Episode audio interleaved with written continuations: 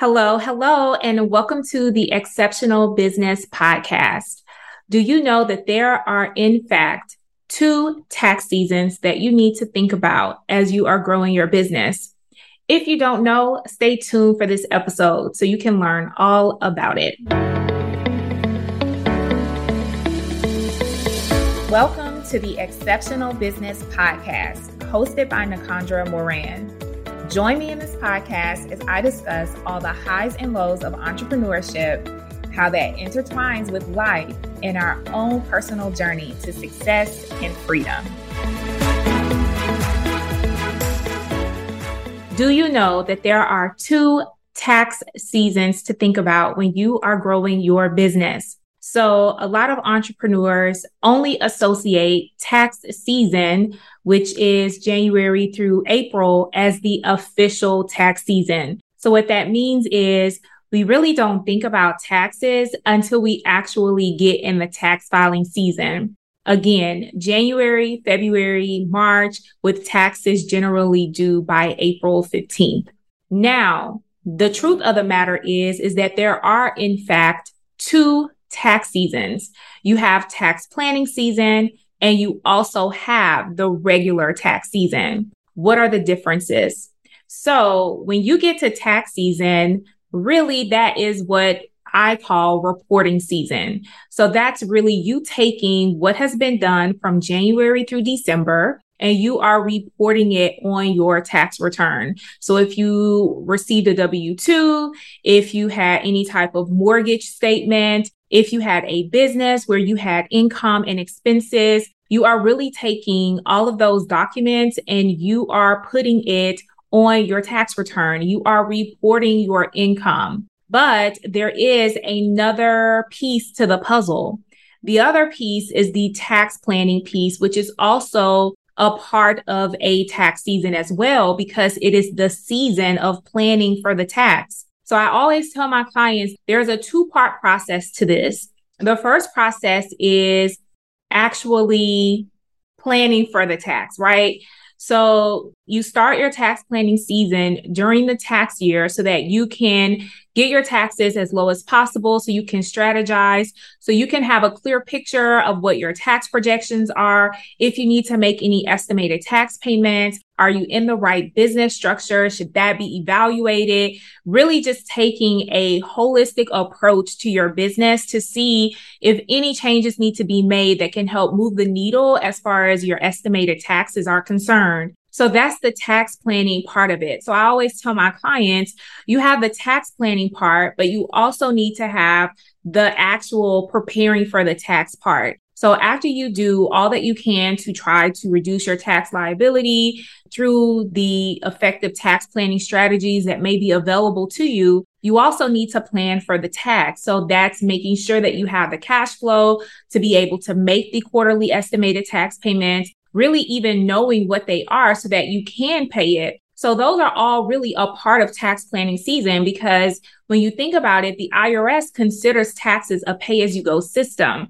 What that means is that when you get ready to file in tax season in the beginning of the year, January, February, March, the IRS already expects for you to have paid majority of the tax during the tax year, right?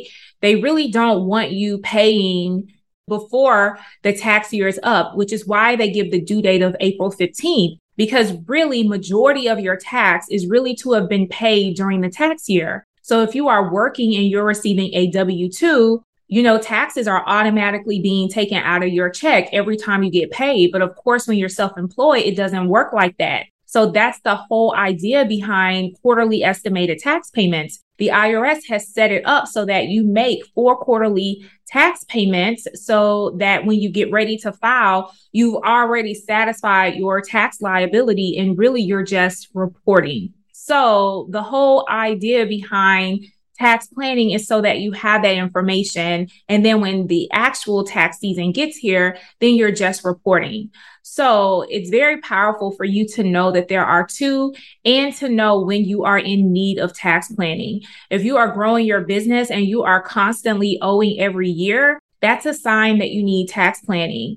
Even you just being an entrepreneur could also be a sign that you need some type of tax planning to kind of really figure out where you are, to figure out if you're in the right business structure, to figure out what your goals are, and really to get an idea around if you need to be making quarterly estimated tax payments, your bookkeeping, and so forth. So, really, even you just getting into entrepreneurship could also be something that may prompt you to want to work with an accountant. But if that's not the prompt that may have uh, created it, then it could also be once you start to bring in income, maybe even after you start filing and you realize that you owe a balance, for example, those are all signs that it's time for you to actually do tax planning. And during the year, a lot of the strategies and things are really there to help you. But if you wait until tax season to actually do this, then it may be too late there are a lot of strategies that have to be implemented during the year. And if you don't set it up, then by the time tax season is here, you may actually miss some of that opportunity. So that's another reason why it's helpful for you to also tax plan so that you can take advantage of any necessary tax deductions or tax strategies that may be eligible, maybe something that you're eligible for during the year so that you can set it up and have it in place for the upcoming tax season. So always remember as you're growing your business, there are two tax seasons. You have the regular tax season, which is January, February, March, where you file your taxes by April 15th. And then you also have tax planning season that happens during the actual tax year so that you can effectively figure out if you need to do any strategic tax planning, if you need to pay any quarterly estimated tax payments, and how to plan for the actual tax bill. So if you need more help, more support, more resources, check out our website. We have done for you services, and we also have a membership as well as extra resources that you can use on your entrepreneurial journey. Hope it's been helpful. For all your bookkeeping, tax, business consulting, and coaching needs, check out our website, www.exceptionaltaxservices.com. We have resources and done for you services that can assist you in your entrepreneurial journey.